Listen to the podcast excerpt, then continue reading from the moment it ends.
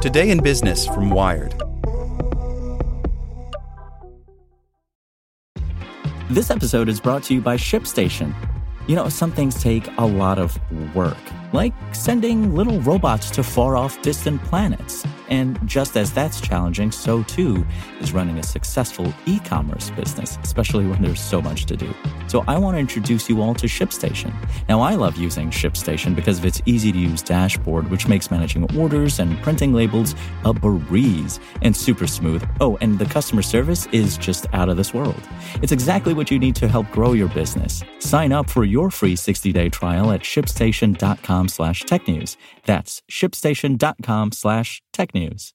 This podcast is sponsored by Ramp. Are you the decision maker in your company? Consider this. For the first time in decades, there's a better option for a corporate card and spend management platform. Meet Ramp, the only corporate card and spend management system designed to help you spend less money so you can make more. Most corporate credit cards offer points as incentives, but those points amount to less than their worth in real cash value. Ramp's business cards offer you cash back, real money in your pocket. Plus, you control who spends what with each vendor. And Ramp software collects and verifies receipts automatically, which means you'll stop wasteful spending and close your books in hours instead of days. Businesses that use Ramp add up to 5% to their bottom line the first year. If you're a decision maker, adding Ramp could be one of the best decisions you've ever made.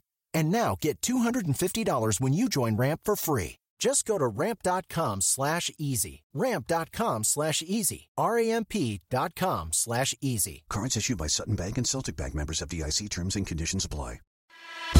Here's today's spoken edition of Wired.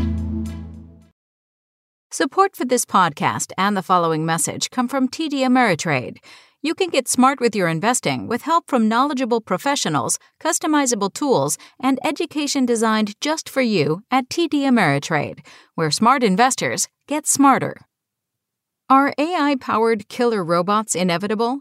Military scholars warn of a battlefield singularity, a point at which humans can no longer keep up with the pace of conflict. By Paul Scharre.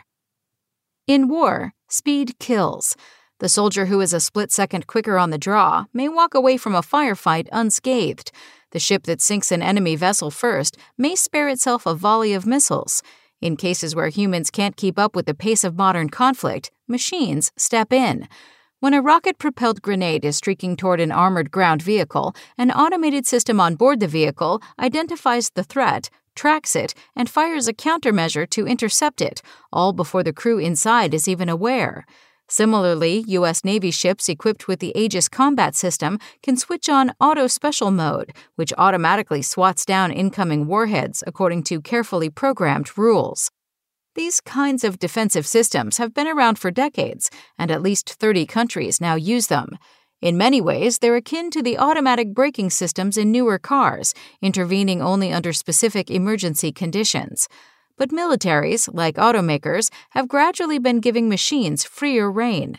In an exercise last year, the United States demonstrated how automation could be used throughout the so called kill chain.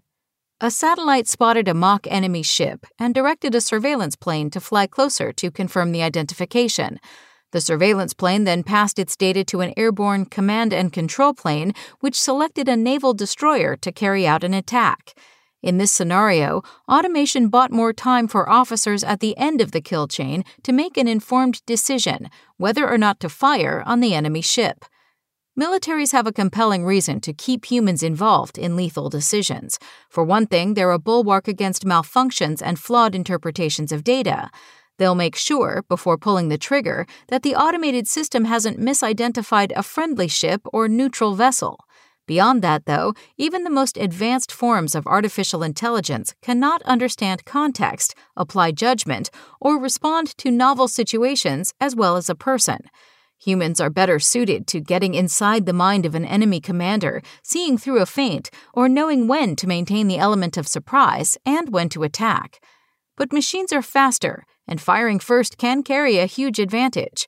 Given this competitive pressure, it isn't a stretch to imagine a day when the only way to stay alive is to embrace a fully automated kill chain. If just one major power were to do this, others might feel compelled to follow suit, even against their better judgment. In 2016, then Deputy Secretary of Defense Robert Work framed the conundrum in layperson's terms. If our competitors go to Terminators, he asked, and it turns out the Terminators are able to make decisions faster, even if they're bad, how would we respond?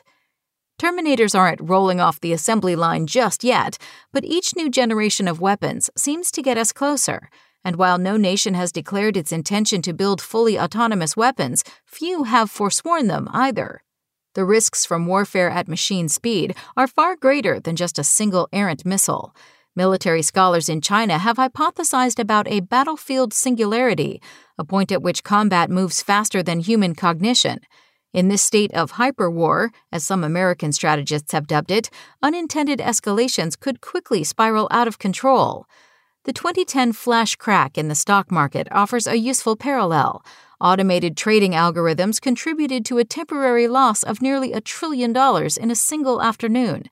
To prevent another such calamity, financial regulators updated the circuit breakers that halt trading when prices plummet too quickly. But how do you pull the plug on a flash war? Since the late 19th century, major military powers, whether Great Britain and Germany or the United States and the USSR, have worked together to establish regulations on all manner of modern killing machines, from exploding bullets to poison gas to nuclear weapons.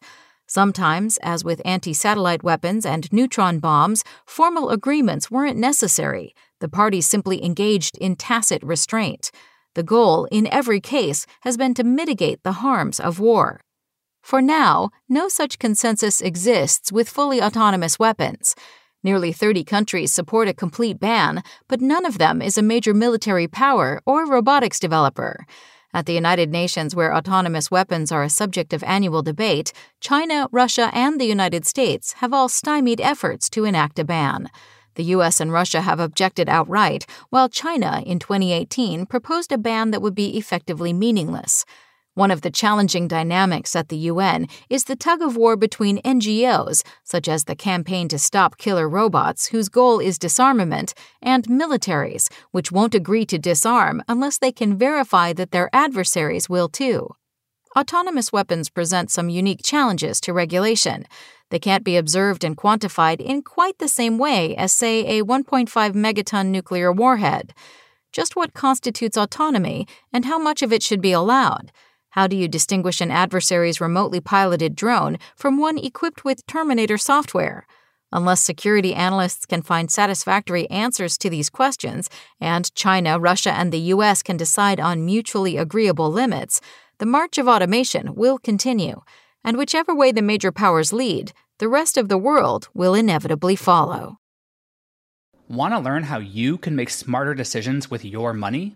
Well, I've got the podcast for you. I'm Sean Pyles, and I host NerdWallet's Smart Money Podcast. Our show features our team of nerds, personal finance experts in credit cards, banking, investing, and more. And they'll help you make the most of your money while cutting through the clutter and misinformation in today's world of personal finance. You'll get clarity on strategies to help you build your wealth, invest wisely, shop for financial products, and plan for major life events.